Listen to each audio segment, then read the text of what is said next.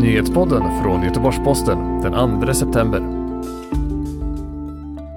Tvångstankar bakom 16 år gamla dubbelmordet i Linköping. Nu åtalas den misstänkte Daniel Nyqvist.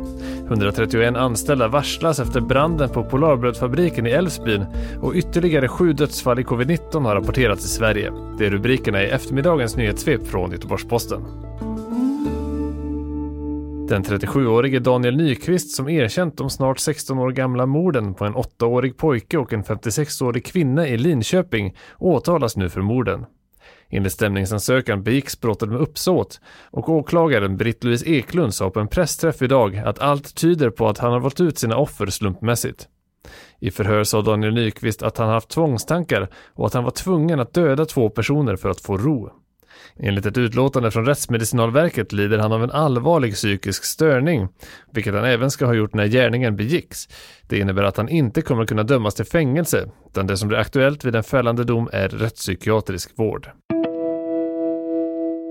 131 anställda vid Polarbröds nedbrunna fabrik i Älvsbyn varslas om uppsägning efter den kraftiga brand som bröt ut sent på söndagskvällen den 23 augusti. Hela fabriken ödelades och företaget räknar med att det tar minst två år att bygga nytt. Ett tjugotal av de anställda vid fabriken kommer att kunna erbjudas jobb på Polarbeds fabrik i Bredbyn, fem timmar ifrån Älvsbyn.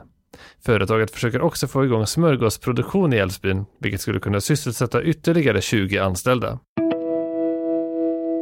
Ytterligare sju personer med bekräftad covid-19 har rapporterats döda i Sverige enligt Folkhälsomyndighetens senaste statistik.